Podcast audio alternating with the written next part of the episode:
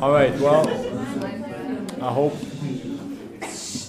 I hope you've you've eaten well and you've had a good coffee because this is about the worst time of day to give a talk.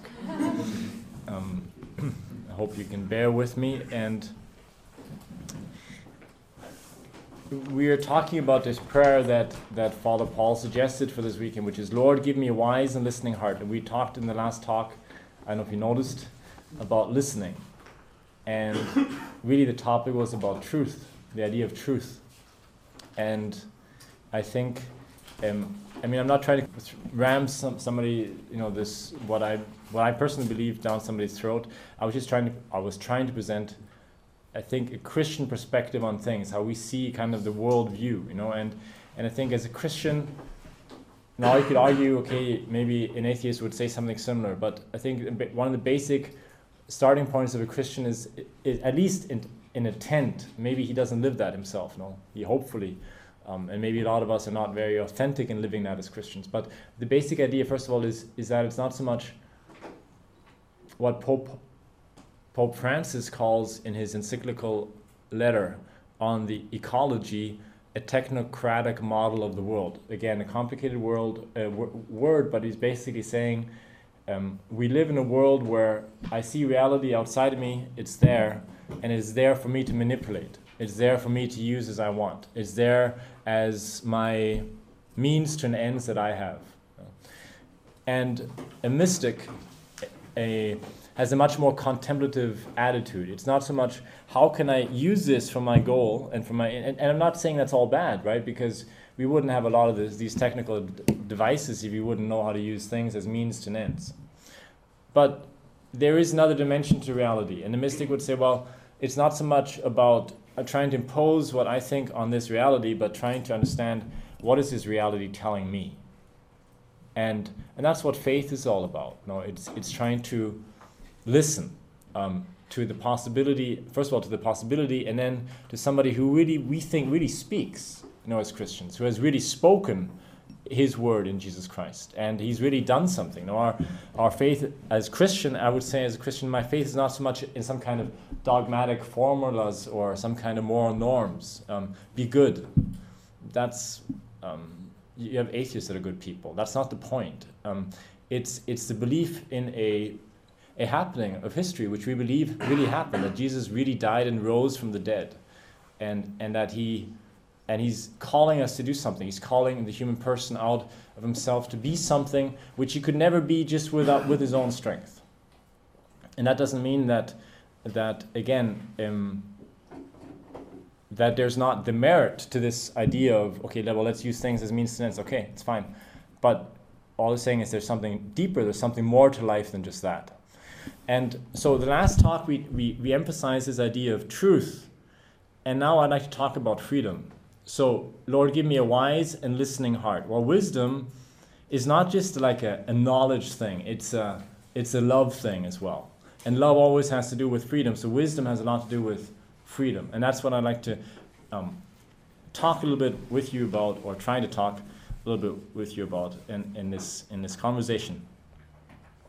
And by the way, I think this also, I don't know how it is for you, but it's all, always a challenge, right? That, that one is really authentic when one speaks because um, I was speaking to, to someone or someone I appreciate. He was saying, you know, I realized about 20 years ago that about 79% of what I was saying was just repeating what I was hearing from other people, from school, from my cultural context.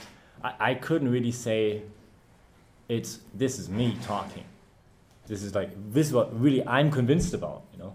And, and I think, again, speaking as a Christian, I think that's a huge challenge because how offensive it comes across when I think the, the person on the other side realizes it's just a bunch of blah, blah, blah, blah, blah, blah. no, it's, it, you're not really standing behind what you're saying. So I think, yeah, it's a challenge to, to try to get um, our ideas straight and what we really believe in. And this is what I'd like to, I mean, maybe th- this wasn't too, too practical. I hope things will become more practical also in this talk. But um, I, again, I think there's nothing more concrete than an idea. We need to get our ideas straight. What do we really believe in? What, how do we really see the world? And then that has practical consequences. But um, I'd like to speak about the principles first and then talk a little bit about the consequences. So, um, freedom. And there's this interesting quote from the from the Song of Songs, um, Hohelied der Liebe. That's why ALD. Sorry, I didn't change it from the German. You brought me into the wine cellar. You have ordered love within me. This is one possible translation of this text. There are other translations, but and this is an idea that Saint Augustine took from the from the Song of Songs. That God, one one of the principal things He also does is order, put order in our love. Puts order in our love. And the wise person, Saint Aristotle said, um, "Sapientis est ordinare." It belongs to the wise person to order things, to put order into things. And above all, he does so through looking at things through the, what he calls the highest causes or the highest principles. So it's looking at the big picture and seeing the big picture. I try to put order in this concrete thing right now. But it's trying to keep my horizons really wide open. Know?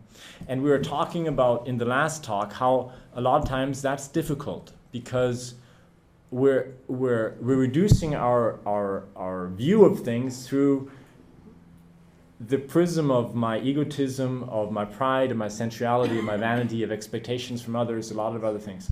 So I think one of the big challenges is to keep like our, our perspective really wide open. So it's kind of hard also to separate these two talks because love and truth and freedom and truth have a lot to do with each other. But well, let's let's let's try to let's try to move on. Um, what we were trying to say in the last talk, I can't cr- also I can't order correctly, create a proper hierarchy of values in my life, and put things in their place in my life, and help to do it in the world if I have a blurry vision of things. Or better said, because we'll never be, be able to do that perf- perfectly, right? We're always, it's always a, an imperfect striving towards that, but it, it, that effort should be there if we're going to have, um, if we're going to be take wise decisions, if we're going to take wise decisions. So first of all, I want to talk about um, a boy in his shed. Okay, now this is a story with a foundation in truth, but not totally truthful. Um, so imagine this is Canadian boy. He's growing up on a ranch, and and every day he had to come home from school, and let's say this is the bus station where he, the bus dropped him off, and this is this is the shed, or the granary, or like where the corral was, where the cows were, different things. And, and here, so the bottle is, the, is his home, the glass is the shed, and over here, this thing is, let's say, the, the drop off. No? Now, he had to walk from there to get to his home every day. And that took about five minutes in theory. In practice, it always took about two hours or three. Because there was always something to do here, always. No? Either the, the, the sheep had broken out and they were chasing mom around the, the laundry thing, or uh, the cows were in the strawberry patch, or uh, there was always something to do. No? And so this took an awful long time, and he wanted to go play. So he said, Well, what can I do about this? This is just not good. This is not good. No, I want to go home and play. So he had this bright idea. And instead of walking past this place like this, you know, like instead of just you know, going this past this and saying, oh, oh, I got to work again, he took a long way around, you know, like a long, big circle around the granary and around the corrals. Um, and that took a bit longer, maybe about 10 minutes, but in practice it was a lot faster. a lot faster. And it was great because then when parents asked, Didn't you see that we needed help? No. Didn't see anything. And you didn't even have to lie, it was truthful. You didn't see anything. And I'm telling you this story because I think something similar can happen in our lives sometimes. that somebody can tell me, hey, you've got a problem, it's as big as a barn. But I don't see it. Why? Because I don't want to see it. That simple. In other words, our wills are capable of, of pushing our intellect not to look at certain things. And, and again, that's a challenge for, for taking wise decisions. You know? Um, and, and to keep that big picture open and to be open to see reality as it is. Because we can fool ourselves a little bit. You know? And maybe somebody from outside isn't fooled that easily as I am myself. But um, yeah, I think that's, anyway, I think that's a challenge. I don't know how it is for you, but it is it definitely is for me. Um, I, I need interior freedom as to, as to see clearly. Um, this is one of the ideas why Ignatius Loyola in his exercises would talk about this idea of it ho- sounds horrible in English because it sounds negative um, to have a holy indifference before a decision. And, and indifferent not in the sense of, oh, I couldn't care less, but in the sense of, if it's this way or that way, Lord, I'm ready to give you a blank check. I'm, I, I'm open to anything.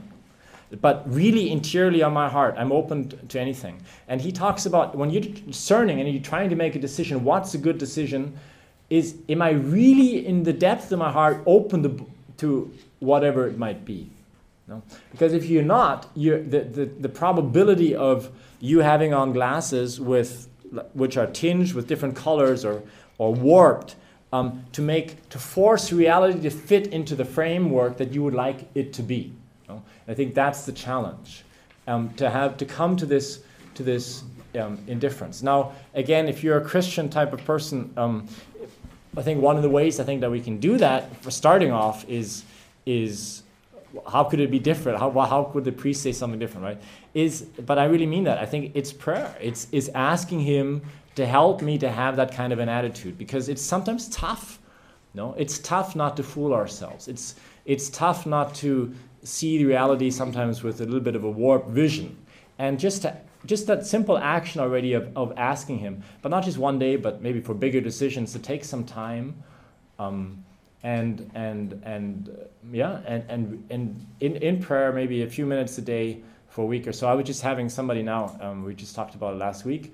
Um, a person that, that came from another country, wants to work in the area of government and international politics. Vienna is, is taking a course, and it's not what it turned out for her to be. Like it's not doesn't you know doesn't challenge her as much as she would like. And now, well, what do I do? Do I make that decision now to stay two years of my life? Do I take that in Vienna, or do I do that, or do I? And, and then there's a lot of different factors. I don't go into that in her life, which which could kind of taint her vision of, of things and, and, for, and make her do something which at the end she's going to regret.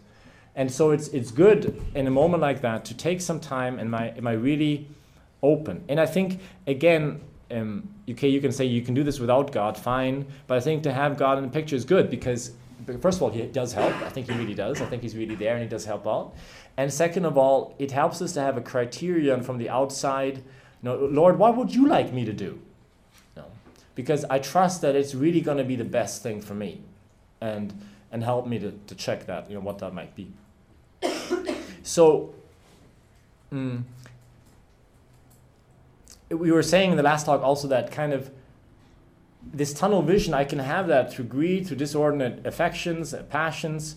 And I only see the, see the thing that I want, the apple. No, I forget there's millions of other apple trees, but I want this apple. It's kind of like our cows on our ranch. You know, they have hundreds, thousands of hectares of land. You know, and where do you find the cows very frequently? All of you have ranchers uh, background, you know this. You know, they're standing at the fence, and you know, she's Mrs. Cow. She's down on her like like this. Her back end is up, way up in the sky, and she's reaching through the fence because right there, there's some grass, and I've got to get that grass that's right there. She's rubbing through the fence. There's thousands of hectares of grass over there. No, but I want to have that one over there. You know? And that, that tunnel vision, sometimes we can have that as well in our lives. You know? That we kind of we lose focus because we I've seen that and I just boom, now I forget the big picture. Um, I only see the thing I want, or I only see the thing that I'm afraid of. And that can lead to make us crazy or phobic. Um, almost insane in a certain way. You know, it's it's that somebody somebody who ends up in a psychological hospital, like extreme case of this. Sometimes, I mean, there's a lot of different reasons I know, but sometimes it also has to do with this kind of just being so focused on the thing that I'm afraid of that I, I it's like a spiral that goes down and down and it gets bigger and bigger and bigger and bigger and I only see that no and I can't get rid of it anymore I'm afraid of, of everything um, now there's an interesting quote in the Bible I don't know did they bring it here um, the, yeah, that one. The fear of the Lord is the beginning of wisdom. And it seems like such a, a, strange quote because it seems to be contradicted by another quote in the New Testament. This is Old Testament, New Testament, where it says, um, Where there is fear, there is no love, and love drives out fear. And, and so I, I think what the point is, is it's two different types of, of fear that we're, we're talking about. Um, and, and, and I'll try to try to explain what I mean. I think we need to get this fear thing right because I know, and probably you might have experienced in your own life or you've heard about it in the past. Supposedly, I, mean, you know, in German you talk about Drohbotschaft. No, we Christians we try to bring fear into people. You know, like like the the priest who's is that standing at the front of the church and he screams, "Everybody in this parish is gonna die!" You know, and everybody's like, "Oh, all afraid and everything," except one guy in the back. He's cracking up laughing, and and and so the priest is kind of frazzled and he says it a bit louder. Everybody's gonna die in this parish, you know. And then he, he laughs louder, and everybody else is more afraid. And it gets it like this goes back and forth a few times. And at the end, he says, "Sir, didn't you understand what I'm saying?" And he says, "Yeah, but I'm not from this parish." so, um, but supposedly, you know, we we we try to like there's this Drohbotschaft, and we we brought fear into people. Um, yeah, I, I don't know if anybody does that anymore, at least in the Western world. I, I've never heard a homily in my life on hell, for example, um, or anything like that. But anyway, um, what I wanted to say is I, I think that what is he trying to say here? And I think there is a type of fear that is good. There's a type of fear that is really bad if it paralyzes us. But there's a type of fear which the kind of fear when you have when you you're, you're on top of floor number 55 and on the edge or you're walking on the ridge on, in the mountain like we were in the summer. And it's it's kind of foggy. It was kind of foggy it rained. And you know it's a few hundred meters on your right and a few hundred meters on your left and, you, and you're walking down a really uh, it doesn't mean that you're, you're, you're paralyzed. It could paralyze you then it gets bad no? But it's you, you respect that reality you know, that's, that's kind of the point you know? and i think um, God doesn't want us to be afraid of us, uh, of Him in the sense of I'm scared and I'm paralyzed and so on. But but to realize, you know, just because I'm top, on, I shouldn't pretend that I'm not on top of that mountain ridge, or that know, I'm not on top of floor number 55 when I am. You know? And it's kind of the same. I mean, basically, one of the yeah. If I would have a I don't have a, um, what do you call it, a, a board? No, no, no, leave it, it's, it's okay. It's, okay. let's say, imagine you have a, like a, you know, big picture of the sun and then a little dot in comparison. That's me in compared to God. I mean, I mean, not, like even a, a, grain of sand on the ocean shore is nothing compared to God. Like it's, it's, I think we've reduced God in our modern day a little bit to a, a, a nice buddy type of friend. And that's, and he is that. That's the beautiful thing. He says, I call you friends, right? But he's, he's, yeah, he's a buddy and he's a friend, but he's also God, right? I mean, he's, he's also, he's the Almighty God who's created everything. He's, he's, um, he's a lamb, but he's also a lion. Oh. Anyway, it's okay, Wolf. Okay, well. Okay. Thank you. Now I gotta use it. That's good.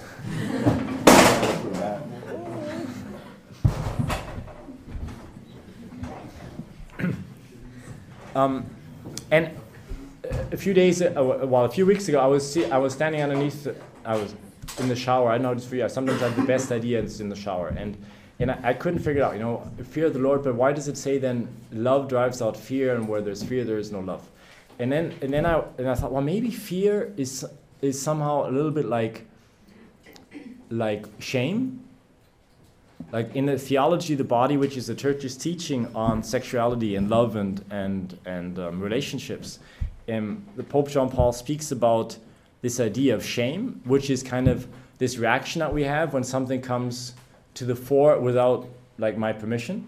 Um, what I find is kind of bad when I'm ashamed is not necessarily a thing. I can be ashamed of something good, but the fact that this thing is now public, which I would la- rather have kept private for me and and it's kind of like a uh, a defense mechanism that comes up when I realize that my privacy or my my dignity or my intimacy is not respected, or at the end of the day, my freedom is not respected. No, because this thing, without my permission, with, in other words, without my free consent, has become public, and and in relationships, you see how that comes up. I even see it within couples sometimes. You know, when you when you realize that one of the per- persons feels used, for example, you know, the other person, what that person starts closing himself, you know, or starts putting up masks or or walls or like try to protect oneself. No, that's what shame does. It tries to protect the demands of love.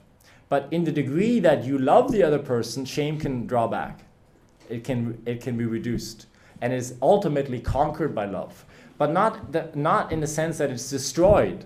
No, not in the sense that it's, it's gone. Because the moment that, you, that you're not loving but you're using, the shame is there again.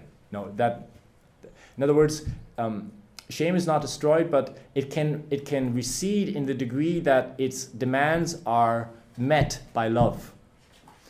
You understand a bit what I'm trying to say? No?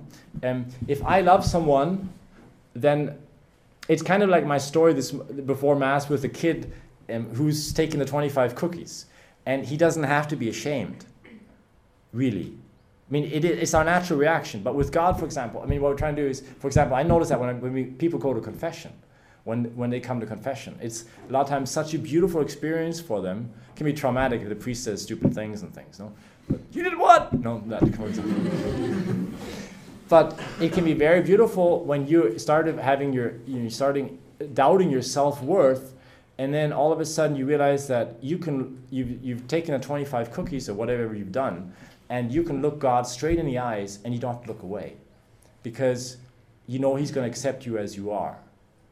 And everything, everything included. You know, it's not like I've got to hide this because if He sees this, He's not going to accept me.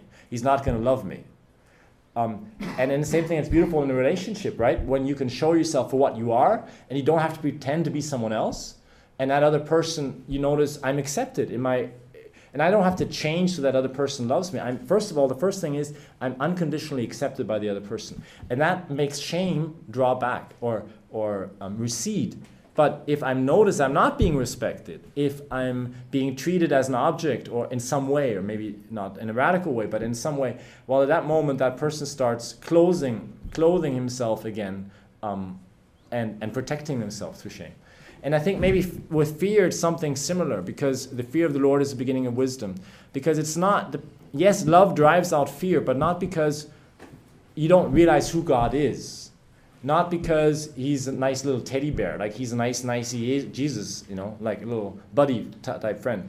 You, you still realize he is the Almighty God. But, but because there's a love relationship, you don't have to be like afraid of this mighty God. No, t- totally the contrary. You're overwhelmed by um, how, yeah, how loving he is with you, even though you know that he knows what a person you are and, and you know, the sins that you have, the failings that you have, etc. Okay, oh, okay, maybe we should close it before all, all these question marks in your faces. Um, we talk about it later. Um, try make it, because I'm digging, digging my grave quickly here, I'm, I'm realizing. Um, so, in, nevertheless, I wanted to stress this point because I think talking about wise decisions it's good to see reality for what it is, no, and not to be. For example, my, my stupid example from before this summer when we were making this mountain crossing in Canada on a route that nobody's ever done before, um, and we're on this on this um, this crest, um, and there's it's 300 meters and it's off, and we don't know how it's going on.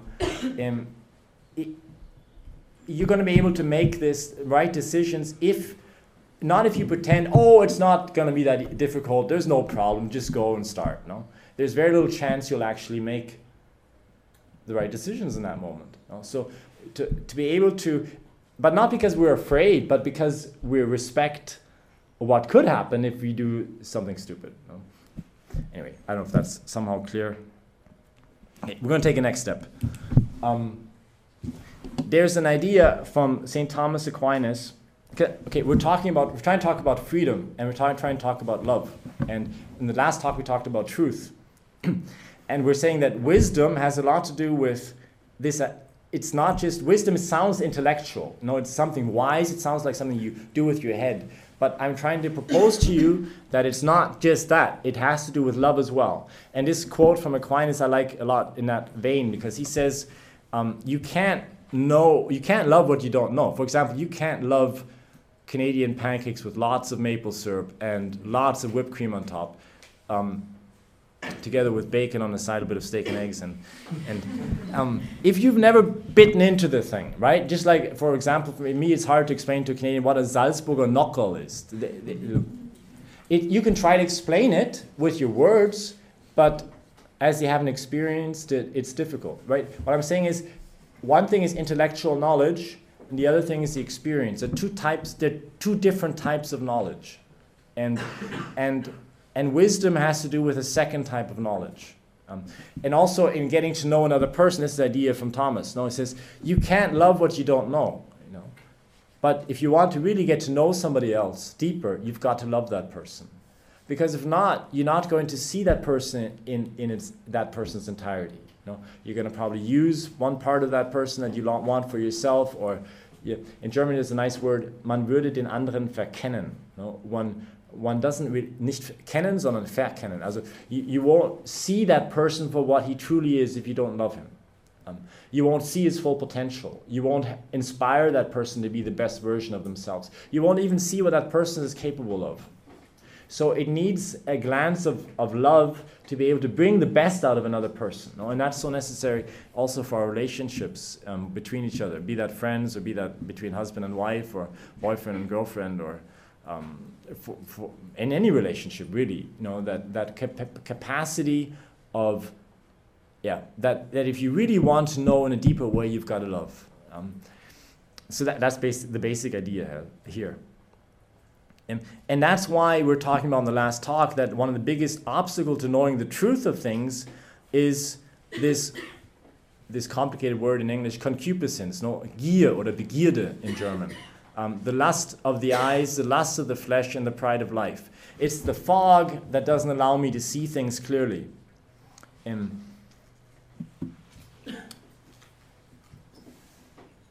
and, and you can't see that bigger picture if you're driven and enslaved by expectations, addicted to the affirmations of others, etc. Okay. That all being said, let's talk about Big Macs. Um, now, this is this is my attempt to you to try to explain how do we as Christians see freedom, like, and what do we mean? And we would say, well, sorry. there's two types of freedom in a Christian worldview. The one is a freedom from, and the other is a freedom for. So, first of all, you have the freedom from. When I make a decision, I'm not being pressured in any way. That's freedom from. You know, I'm, I, I'm, I'm free from yeah, pressure from outside. Um, for example, I think I told you yesterday about this lady that I suggested don't marry this guy because you don't know who you're gonna marry. You're gonna marry him or his mom because he hasn't cut the umbilical cord yet. You know, the um, I I didn't do that very often in my life, thank God, but it, it was horrible. no, because you realize how he had not really cut that umbilical cord with his mom. It was it was really bad news, you know, and for her it would have been um, it would have been a really bad situation. And, and she, she was putting pressure on him constantly. You know? um, and and, and he, he didn't have that interior freedom. You can only give yourself to someone if you possess yourself, or in the degree that you possess yourself. Again, we're not perfect, we'll never get that done down perfectly. But, but freedom presupposes self possession. That I, that I, I have myself in my hands, so to speak. Dass ich mich selbst besitze, dass ich mich selbst in der Hand habe im Griff habe. And in that degree, I can give myself to someone else. Um, so, freedom from is very, very important, not to be under pressure. And this is a big thing. Now, I would propose to you that in our modern world, freedom is seen above all in this light freedom from. And that's good. No, it's good to be free from pressure from outside. I can basically do what I, what I see fit. And really, we see that. It, um, each attempt from someone else to try to say, I don't know, for example, you've got to love this person, or you've got to go to church on Sunday, or you've got to whatever, you know, do whatever. You have to, well, that, that is in German you say eine Grenzüberschreitung. No? It, it's, it's, it's going a step too far. It's, it's something which, in a certain sense, goes against my human dignity.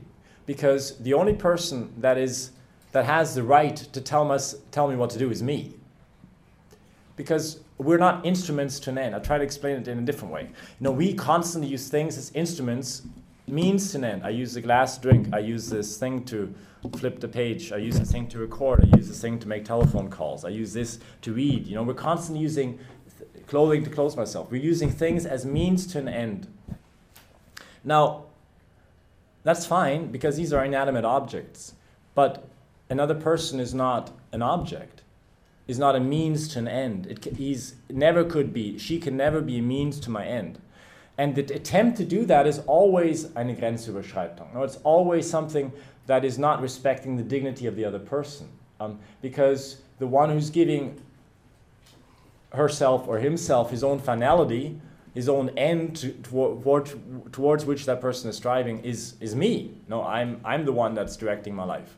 Um, and that's a big that's a big deal. That's something very beautiful. No, that makes us capable of loving. Um, and that is what, at the end of the day, which we are striving for, because that's who we are. We're images again. We're images of God. God is love. You know, that's how we're going to find fulfillment and happiness if we love. But in order to do that, we need to be free. Okay, now there is another form of freedom, though, and that is the freedom for. Now, and this is my example of the Whopper. Oh, sorry, of the. It's not a Whopper. It's a Big Mac. Um, but you know, if I'm if I'm making the decision Big Mac tonight or Whopper?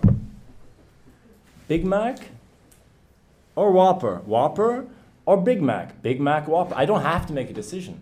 I'm not forced to, and that's freedom from. And that's great. Grüß Gott.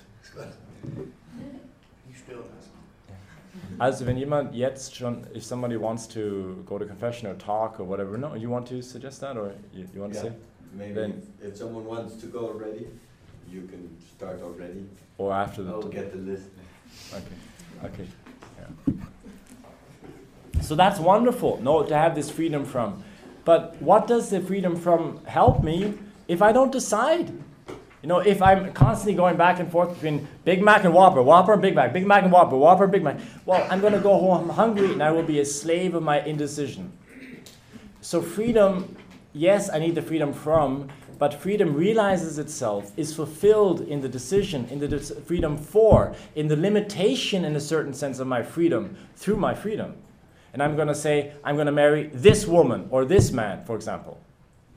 And, and I've said, when I said yes to her or yes to him, I've said no to very many other options. 500 million other options, no? And while I'm eating my Big Mac, I'm hopefully not totally thinking, oh, I wish I would have eaten the Whopper. Or gone to Dairy Queen, or to Pizza Hut, or to the Wienerwald, or whatever, to the Greek restaurant. Or, no, because I'm happy because I'm, I'm eating my Big Mac or eating my Whopper. But I made my decision. And when I marry somebody, hopefully, I'm not thinking, oh, darn, I don't have this or that or the other thing. Every decision, every free decision for something is a decision against very many other things. you know. And we're limiting our freedom. And the older we get, the more we limit ourselves in a certain sense. because I've got this job, I've got this family, I've got these kids, I'm, I'm li- living in this place now and getting harder for me to move maybe with time, etc., etc., etc. No, we're, we're limiting ourselves. But that doesn't mean we're becoming less free. On the contrary. I, I don't know, I'm sure you've all made the experience how, how liberating it is to make a decision. Um, how liberating it is to know, okay, should I study biology or chemistry or business?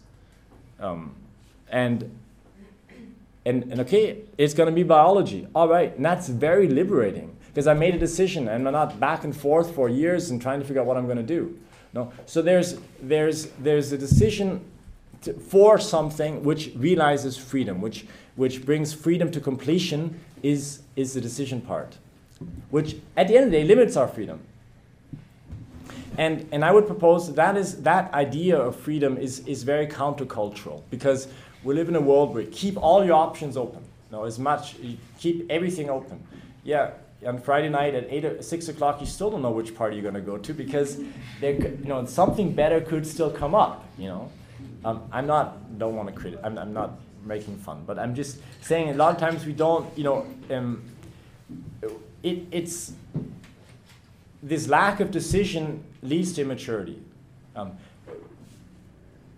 and, and a lack of realization, a lack of meaning at the end of the day.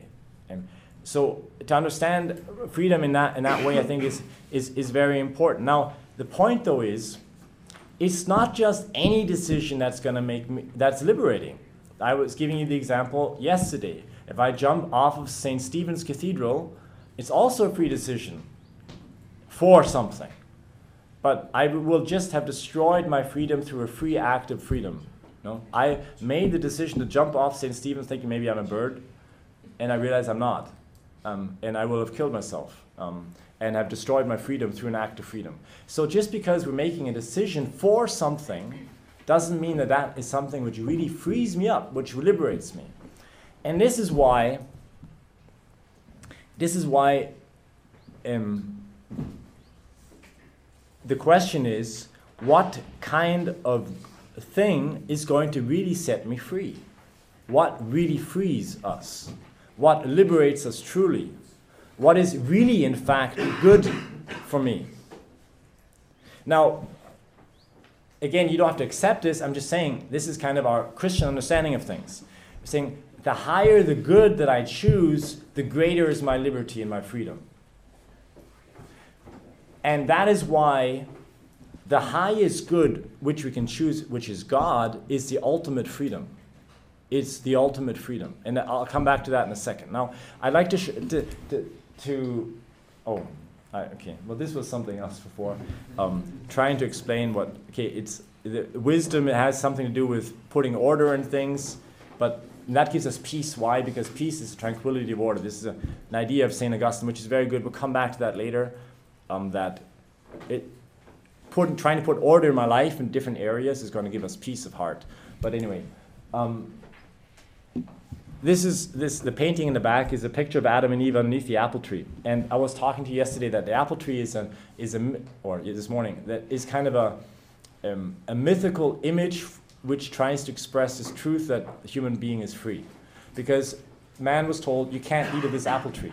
Well, that seems negative, but if you think about it, commandments you can't command the tree or the rock or the polar bear. Um, in the same way that you can command a human person. There's like to say it's it's bad to eat from this tree. Um, the idea of of commanding in that sense with moral connotations is something that only makes sense if you're a free agent, if you're capable of using your freedom. And, and this is why we would say that sin is always a ein Missbrauch der Freiheit. No, it's always a misuse of our freedom for ends which are not concomitant with love, which do not correspond to love, which correspond to egotism at the end of the day. Um, and, and, and again, um, what this brings with it, this idea of the tree, is, is that there's, maybe this is an idea kind of hard to wrap your head around, but um, that there's a proportionality between freedom, love, and responsibility. In other words, the very fact, the very moment that I'm free brings with it a responsibility. For example, sorry for this example, kind of, yeah. Our bulls on our ranch, the Bullen of unsere Ranch, and we didn't th- put them into prison or bring them to the judge when they broke out of their fences at the wrong time of the year and made our cows pregnant so that we would have calves, little cows, by minus 50 degree temperatures. We were very angry at the bulls, you know. We were frustrated with them, but we didn't throw them into prison and we didn't bring them before the judge. Why? Because they're just following their instincts, right? Now, with a human person doing something similar, well, you would bring him before the trial. Why? Because he's free. And because he's free, he's responsible. Now, we said before, yes, but there's no love without freedom. And that means, at the end of the day, that there's no love without responsibility.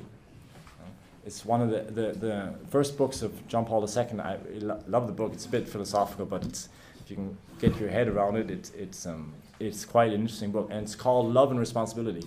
And it's precisely this idea that, that, um, that if I really love someone, the more I love someone, the more I want to be responsible for that person, the more responsibility I take on. And the egotist shuns responsibility, you know, tries to get rid of responsibility. And, and so there's this correspondence between freedom, love, and responsibility. And the more I'm free, the more, the more capable of love I am. And the more I love, the more, more capable of freedom I am. And the more responsibility I want to take on. Okay. Um, now,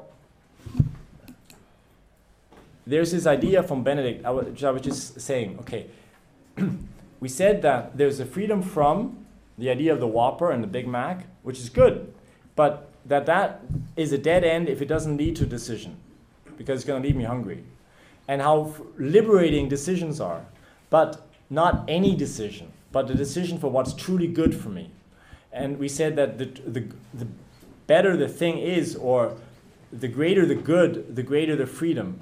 And this is why we would say the ultimate freedom is in God. And this is why somebody like Pope Benedict would say, while falling down before God is the ultimate declaration of freedom. Why? Because I'm not going to fall down and adore anything else. No ideology, no political system, no expectation of other people, not my egotism. No, I'm, I'm really free because God has the first place in my life. Now, you can, again, we can argue about this. Can atheists have this? yeah, maybe, but I think it's pretty cool to, to think of it in this way. Or to, if God is really first in my life, it's not He's against my freedom, but He's actually He's a condition of possibility for my freedom. It's totally the contrary. Um, now, gosh, it's three o'clock in the afternoon, and this is not a good time to talk about this philosophical thing.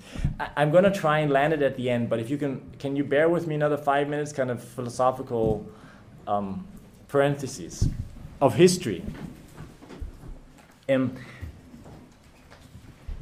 there's an idea from Sartre who says, which says basically the following. I mentioned it, I think, this morning, was if I am free, God cannot exist. But I am free.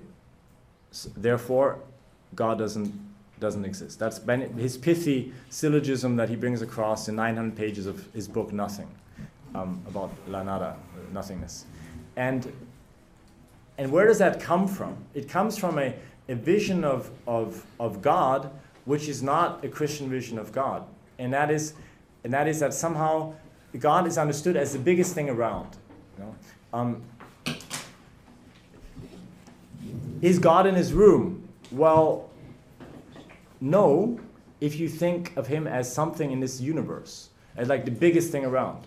Why? Because the things in his universe, I mean, I can't be here and wear these glasses at the same time. Either the glass has to move or I have to move, or objects are constantly in competition in a certain way with each other. And, and a lot of times I would suggest to you that I think the modern life sees God kind of like that way. Where God is, man, man's freedom can't be at the same time. And this goes back, has a long history. It goes back to a, okay, I hope I don't lose you all now, but I'm going to try. Um, there's a council in, in the early church, it's called Chalcedon in the fourth century. And it was a consideration about who is Christ. And who is Jesus Christ? And there was the one party that said, well, he's all God, and and as he's God, he can't be at the same time man. So kind of his manhood is kind of it's kind of a, a fake. It's kind of a farce. It's kind of like an appearance. And then there was the other side, the Nestorians that said, well, he's all man. Really, he's man, and he's he's kind of a interesting man, a superman, very wise man. But at the end of the day, he's a man, and his the Godhead, the divinity, is kind of like an afterthought. And then there was a try, an attempt to try to mediate between those two things. Those were called the Arians. And they said, well, he's like 50% man and 50% God. And that was, um, that was the third option that was tried. And this council says no to the Monophysites, says no to the Nestorians, and says no to the Arians, and says something very peculiar, something strange almost, and says Jesus Christ was 100% God and 100% man. And following from that was the question about his free will. Because are there two wills in Jesus Christ or just one will? Is it just the divine will or the human will? And the thought was, from which the church said no to, that he, can, he can't have a human will if he's God. Because just, I mean, that the huge will of God would just totally wipe out any human freedom that's left. And it's just, there's just one will. And, and the council says, no, he's, he has 100% human will. And the human will is not destroyed by the divine will, but is actually the conditional possibility that it even exists. So the term we try to find for this in theology is called, complicated word, the non-competitive transcendence of God. That God is not in competition with human flourishing. Um, this had big, big influences again. That idea that came again and again in history, like in um, Feuerbach and Marx and all um, other people like him afterwards, they all saw the Christian, they all thought that the Christian view of God was like that, not like the biggest thing around, the biggest being around. Is God, again, is God in his room? Well, according to the Christian view, on the one hand, no, if we consider him as something. But yes, in the sense that he's a condition of possibility that there's anything in this room. So it's not like you can have human freedom and divine freedom at the same time. Totally on the contrary. I can be totally free, and it's this divine will and this divine freedom that's sustaining me. Why am I rambling on about this? Because because I think we're very much we're all children of our age, and a lot of times, and I'm speaking now as a Christian, um, Christian faith is seen freedom, my freedom. If I'm doing my will, well, if I'm doing God's will, then I'm losing my freedom, and that's totally the contrary of what we Christians would say. It's, it's not that he's, those things are in competition, but, but rather he makes possible my freedom. He makes possible that I, that I am free. And this is again the, what this quote tries to express. You know that that it's not we're not in competition with, uh, with each other. Like God is out there and he's in competition with me. It's it's kind of like the same thing in some of our prayers that we do.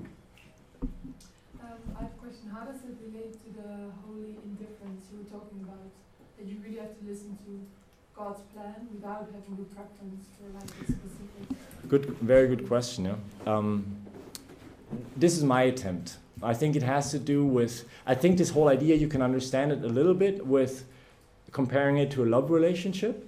If if you're really, really, really strongly in love with someone and you are sure that this person only wants the best for you, um, and that you're helping each other to to grow in love, then you, I mean, as a human, you can never do that totally because there's always the other person isn't perfect. He can make mistakes. But in a certain degree, you can start saying to yourself, well, I want what the other person wants. And that's not something that, that, that destroys my freedom, but on the contrary, I, I see myself um, liberated through that. And I try another example. Um, I, there's a young couple that I know in Vienna. and I work a lot with young couples. And and there was a while where they were like super stuck together, like unhealthily stuck together in the sense of you could there was a certain codependency, you know, back and forth. But with time, you saw how they started becoming freer. Like each person was themselves. It wasn't like two circles totally within each other, but there was a there was a common ground. Um, each person they, they were becoming more one, and at the same time they were becoming more each each themselves. And I think all of you are in a, relationship of love with someone that you cherish. If it's a healthy relationship, you realize how you become, in that relationship, you become ever more who you are. And at the same time, you become more one with the other person. Does, does that make sense? I mean, you, you realize how you become, you become closer, you know the other person, you know what the other person's thinking about. And, and I think if you, if you realize that the other person, I mean, if there is a real um, interest in each other, that, that, that is something, um, it's not that, yes, we're going to have fights and we're going to have discussions about certain things, but imagine if the other partner is really perfect and, and that, other per, that other partner only wants the best for you. Like there's, a, there's an idea from Edith Stein says, in the ultimate, the highest union with God, the human person not only is Lord over himself, but even over God in a certain sense. Um, or Saint Bernard of Clairvaux, speaks of, of the Mother of God like this. She's the, like the, the, the praying, um, the omnipotentia supplicante. It's hard to translate. It's like the, the praying almighty lady or something like that. Because it's, it's like God can't refuse her anything. Because there, there's so much one. There's su- such a union um, that, that God allows himself to be disposed of by, by these other people. I, I think you see that a little bit in saints. For example, um, for me, an example of this would be Mother Teresa of Calcutta, where she was able sometimes to do things where you say, like, I, I remember when I was a, a young guy, um, there was a there was a there was a civil war in Lebanon, and and um, it was just going back and forth between the Muslims and the Christians, and it was really ugly. And and she went in there, and there was within I don't know within a few hours she had a, a ceasefire between those two sides. You know where a lot of other people weren't able to do that within you know after weeks and months of trying. Um, and, and you realize that, I don't know, this person is so connected to, to, to God that that I mean he's I don't know it just makes him present. He's just she's tying into that almightiness that he has and is making participating so to speak in his power um, and is able to transmit that in, in the world and um, so again what does this have to do with holy indifference why is that not a contradiction um, I mean, if I think if we really believe that God's view of the world is the true view, He has the whole perspective. He has the big picture. Then, trusting that He has the picture, the more I'm united with Him, the wiser my decisions are going to be. You know, if I and if I am demanding, no, I'm I'm I want to do my way, I'm going to do my way. Well, a lot of times that's just going to turn into something not very positive. Yeah, uh, I kind of understand, but um, to what extent can we know God's plan for us? That's something I find quite difficult. How can you know what comes from God and what comes from your own? Because I feel when I make a decision, um, it's first of all because I feel it's the right decision um, for me. Um, and then when making the decision, I question whether it's God's will that I make this decision. So I, I'm not going to be indifferent because all the options which are out there and just wait for God to say like, hey, you have to pick this one. It's first of all I'm gonna think of like, what do I prefer, and then I'm gonna listen. Hopefully God will answer me then. Um, uh, like kind of confirmation that I made the made the right decision. But I feel like God wants us to make uh, free decisions which come from ourselves, and He will intervene and say like, or, or make us feel like whether it's right or not. So I feel like I couldn't make a decision being indifferent and just waiting and listening, and because God doesn't speak to us like uh, humans speak to us. Yeah, and I, I find it. That's why I was kind of hesitant to use the word indifferent because in, in English and also in German, Gleichgültigkeit, even worse. It, it seems like something very, very passive and very indifferent. But the idea is not, it's, it's, not, it's an active indifference, it's an active in, in German, you have a beautiful word, for Verfügbarkeit, disponibility. You know, whatever you want, I'm willing to do it. Um, and it's an active listening. Because, and then I'm going to second that and say, I want that with all my heart. Um, yeah, for, I mean, I, just thinking my, my own entrance into the into religious order, I didn't experience that at all as something which was cutting down on my liberty, but on totally on the contrary, thinking that it was His will and, and something very very liberating. Now, how do you how do you find this decision process? Maybe these are let's let's mention a few practical things at the end.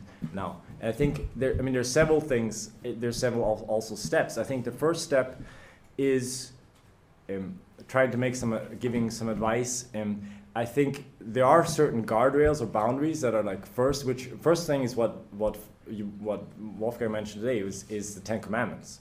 Um, for, for example, I was in Medjugorje, which is this pilgrimage place in Croatia, and this guy comes up to me and he says he's part of our pilgrimage group.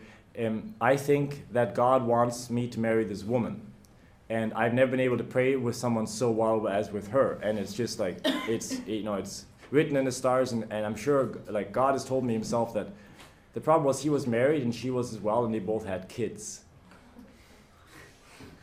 And, and I just looked at him and said, you know, well, um, okay, um, you know, I, I, try to quote St. Paul. If an, like sometimes, if an angel of light tells you something different than the gospel, then you know. So I think there's certain objective boundaries where you say, well, maybe I have a gut feeling I want to nail, like give somebody a black eye tonight, or I want to drink 25 beers. Well, just because I have that preference doesn't mean it's necessarily good for me. So I think to look at first of, the first thing when I'm making a decision are is are there objective is there objective boundaries in play? And all I'm saying is I think you'll be able to recognize those objective boundaries better if you love God, if you love those principles. If if you see them as as a curtailing of my liberty, then I'm not going to listen very well. Like this guy, for example, the sixth commandment, you shall not, you know, um, commit adultery or, or break your marriage vows. He didn't have a love for that commandment, and that's that's why he wasn't really seeing it because he didn't want to see it. Um, so that, that's my point. If I love those things first and trust that what God is telling me is really good for me, that's again the whole thing of that was the temptation for Adam and Eve. God is, is withholding something for you that that's yours. You just grab that apple. Don't trust him. He's a tyrant. No? And I'm saying, no, I think if you want to be free, that's the wrong way to go about it. No? So I think, first of all, you have that. Then the second thing is, you have something um, which is called the virtues, you know, which are good habits, um, which come through repeated actions, and which give you little by little kind of a taste for that which is good. Um, if, if you want to see what is the good, the good life, the good way to go, a lot of times people would say, well, look at the saints, because you know, they show it to you through their lives um, what is good way of living is. And, and the virtues um, that's a tough one also because building up a virtue needs, first of all, we call that in the Christian um, life asceticism. You have to say no to certain things. For example, if I'm going a 200 clicks on the Autobahn in the wrong direction, what do I have to do? Well, first of all, I have to recognize and, and to myself, I'm going in the wrong direction. Not all the other cars are going in the wrong direction. I'm going in the wrong direction. That's sometimes harder than we might think, right? To, to accept I'm, I'm doing something wrong. I'm here, I need to change something. And, and the second thing I need to do, I need to step on the brakes. And that gives Christianity a lot of times, I think, a very negative view. Oh, you got to say no to this and no to this and no to that. Yeah, you have to say no to certain things. But above all, to be able to say yes. We just talked about freedom being a no to very many things. But in order to say yes to many, many things. For example, if I've got a problem with,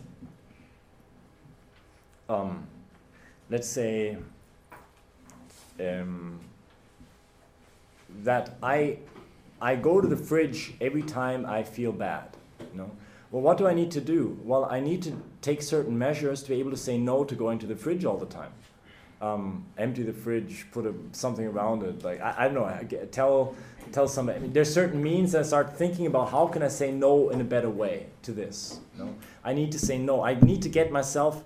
Um, I need to discipline myself. And and a lot of times it's as the will, it's a problem of the will. So I need to strengthen my will. This is one of the ideas, for example, why the church proposes um, to make a little sacrifice. For example, on a Friday to eat, I don't know, not to eat meat, or to um, once in a while uh, to do something like fast. What's up for two hours, or I mean, to get yourself in control. You know, to have more. What does my yes mean if I can't say no? Is an idea from Christopher West. What does yes mean if I can't say no?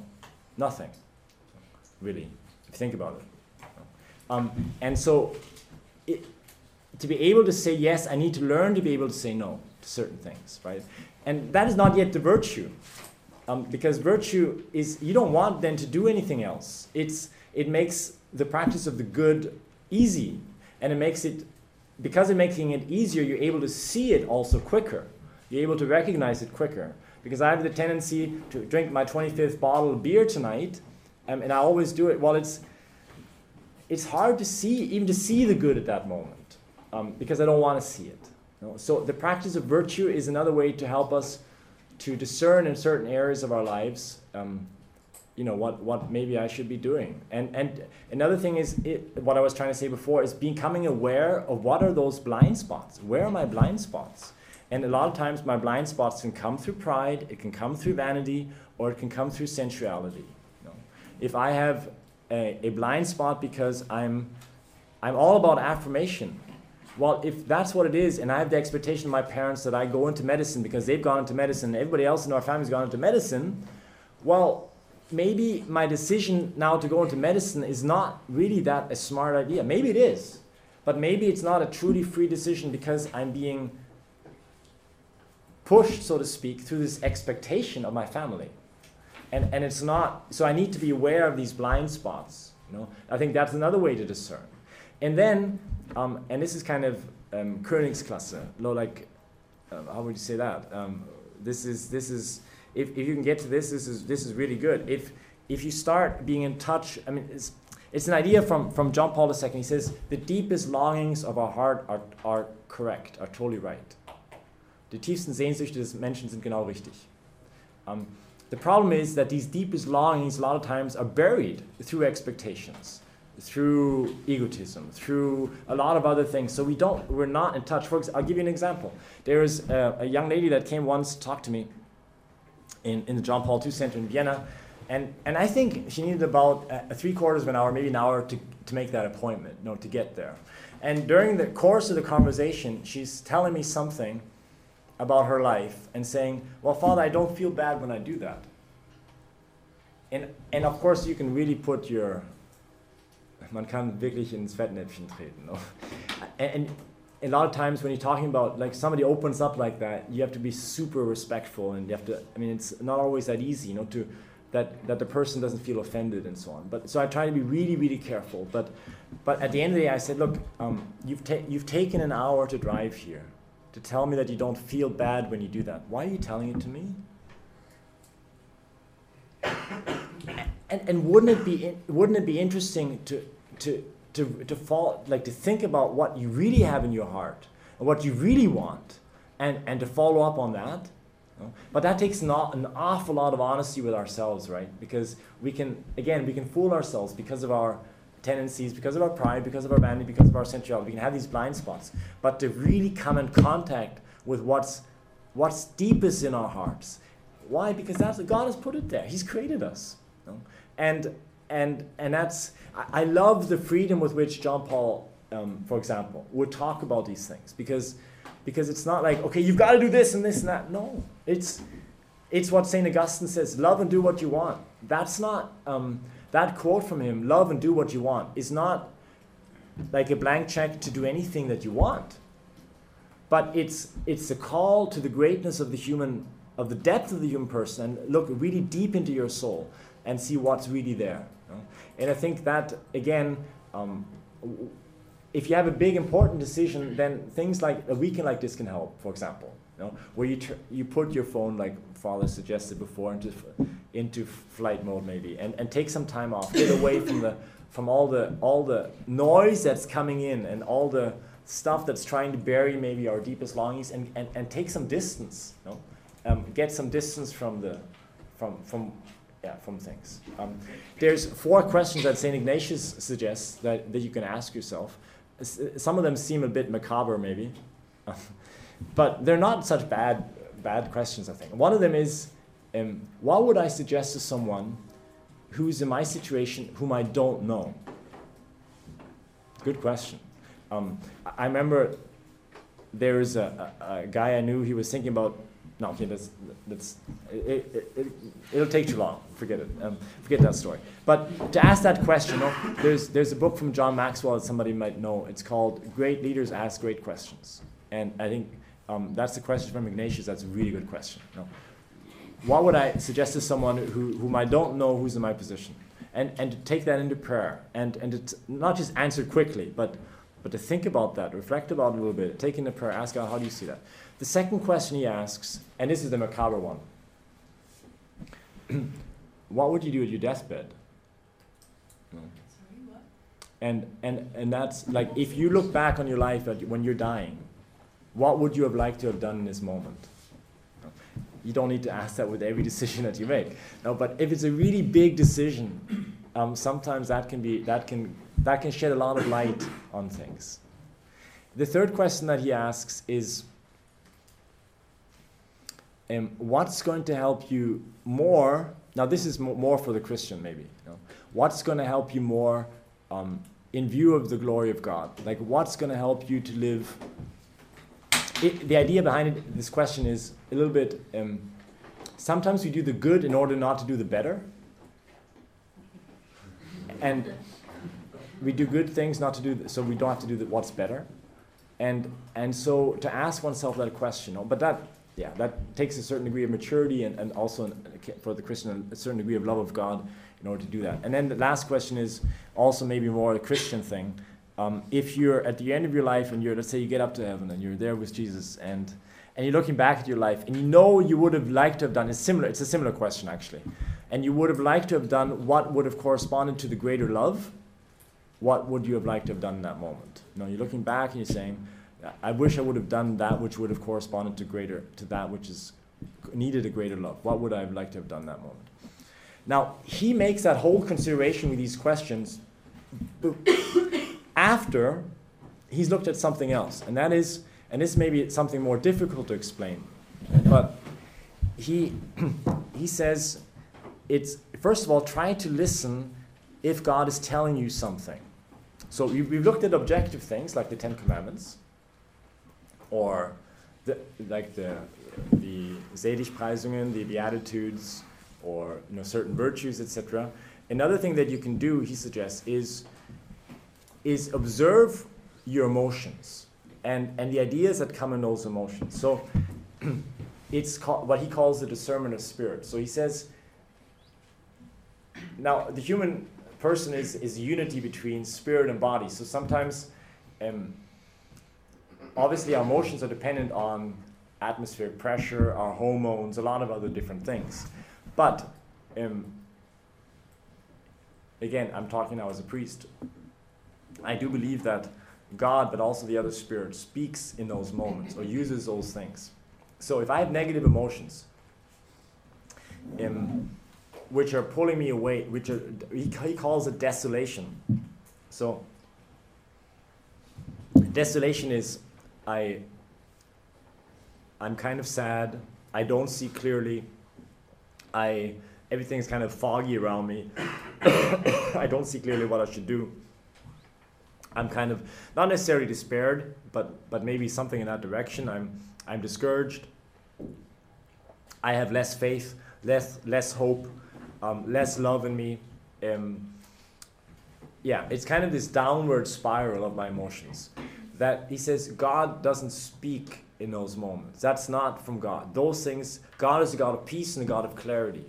So, in a moment of desolation, he says, don't take an important decision because it's, it's always going to be a bad decision. Try to wait.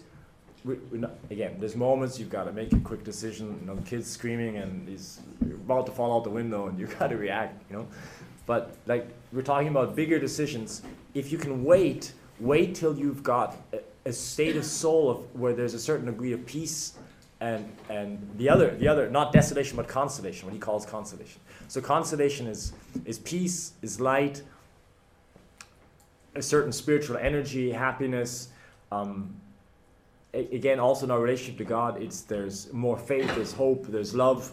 It, it's an upward movement of the soul. And usually I mean, with consolation, sometimes you have to look a bit clear if that's really now from God, because sometimes the evil spirit can close himself as an angel of light, as the example I just gave you before. But um, usually God speaks in peace. But the point is, he doesn't speak in desolation. Never. Those thoughts that come. And so that's one thing that he suggests is when you have a big decision to make, like, do I marry this person or not? Do I go into the monastery or not? You know, those kind of big life kind of decisions is to take some time, maybe, maybe even some weeks, and to have a prayer time during the day, maybe half an hour, maybe 20 minutes, maybe 15 minutes, somebody who's not used to it at all, but it's, it's worthwhile to invest some time.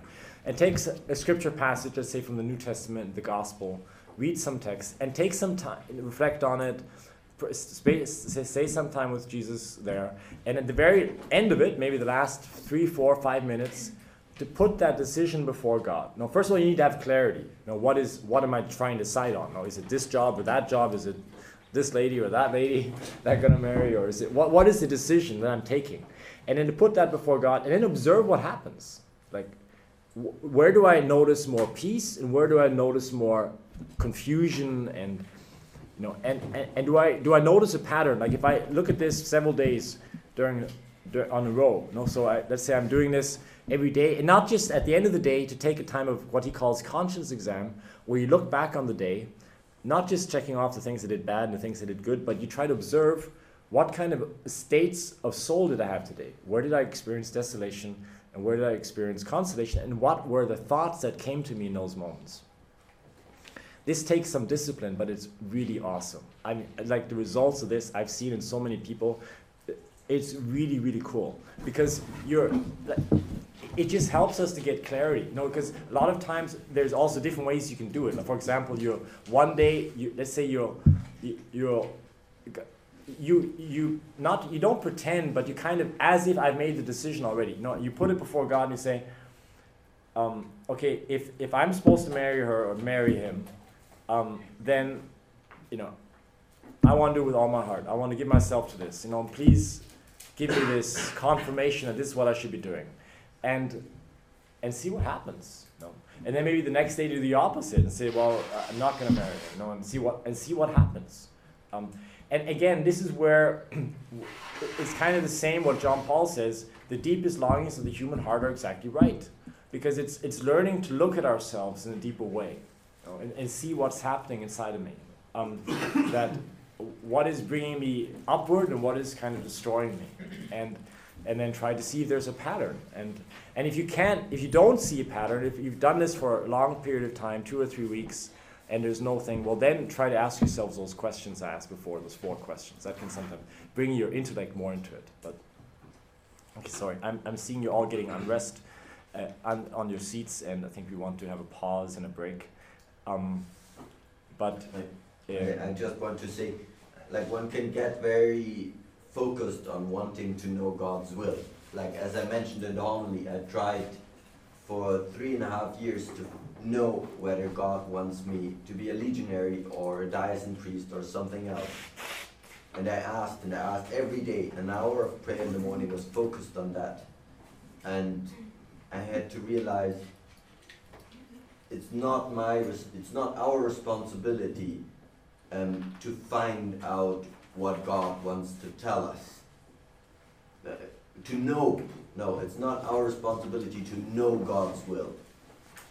It's our responsibility to want to know it, to hear, to be open. But He's the one who decides when He speaks. And like He's God, so if He wants to give us clarity, He gives it to us. Um, meaning to want it means that we do many of these things and that we seek peace and we seek silence and we seek prayer, but I think we can sometimes get too concerned with the product of knowing God's will and having it instead of trusting in Him and just receiving it from Him.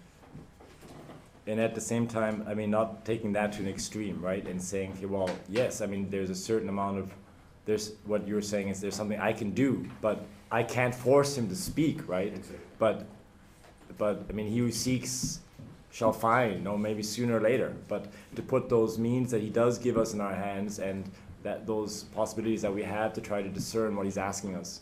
And he did at the end, I mean, in my case, he did make it very clear. But what was a lot more important than getting the answer to my question was what he wanted to teach me, which was just trust in me and don't worry about producing and getting results and answer, answers to my question. More important it was that I learned to trust in him.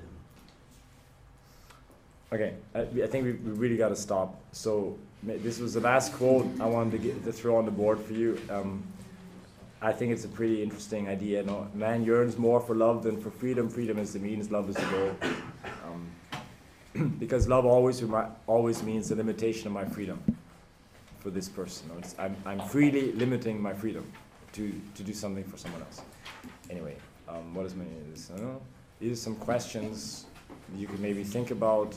Um, yeah, maybe you could you could send it again in the WhatsApp group. Of the, put in the WhatsApp group the questions. Yeah. yeah. And what do we do now?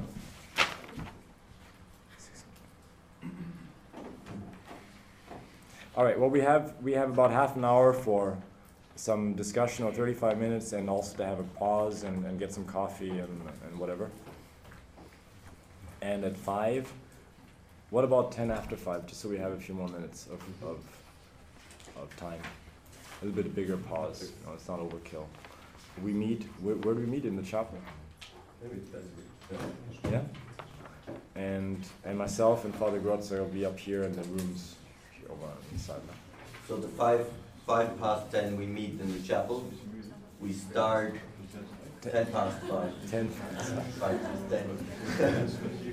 um, ten past five we meet in the chapel. Um, we're gonna expose the Blessed Sacrament, have a moment of prayer together, and then we start um, two hours of personal time. So where everyone can have some time for prayer, where We're gonna have rosaries there on the table.